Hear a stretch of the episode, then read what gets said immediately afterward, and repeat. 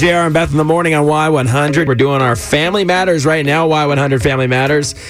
Well, we got a letter from Sarah and Leon Valley. Basically, the breakdown of this is she's getting married, she's planning her wedding, she's not that close with her sister, and I think everybody, including her sister, expects her sister to be the maid of honor.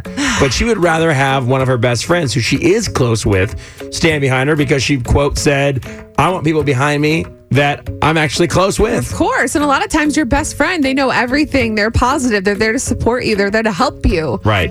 And versus someone that you're not close with who Right. maybe doesn't care because it is your special day. Right. And not only do you want to feel honored, you want your maid of honor, no pun intended, to feel honored as well. And you need someone who's helpful. That's like their duty to help you sort through all the wedding things. Right. They're as just enthusiastic about it as you are. yes. All right. So, Stephanie, she's on the phone right now. Stephanie, you've been in this situation? I was about 20 years ago. And how did you handle this? I left out actually, one of them was married and one was not. So I had a maid of honor and a matron of honor. Oh. That's a good compromise. so, you definitely obliged your sister by, you know, doing something different. Yes. But- and they each got their own dress, but that I picked out for them, and they each got their own special bouquet, but they were a little bit different. So they each had their own special thing. So I. That's sweet.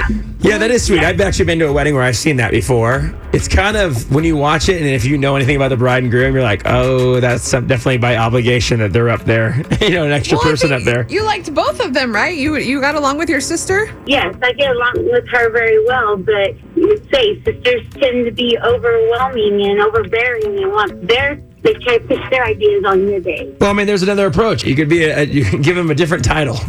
I make up your own title. there you go. All right, you have a great day.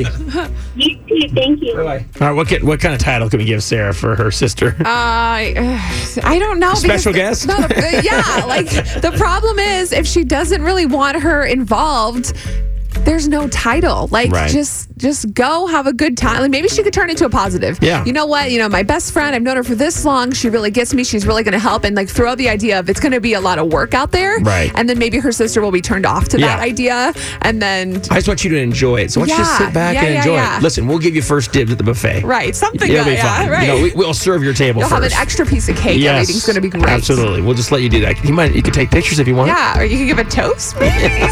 No, that's where it goes I wrong. know.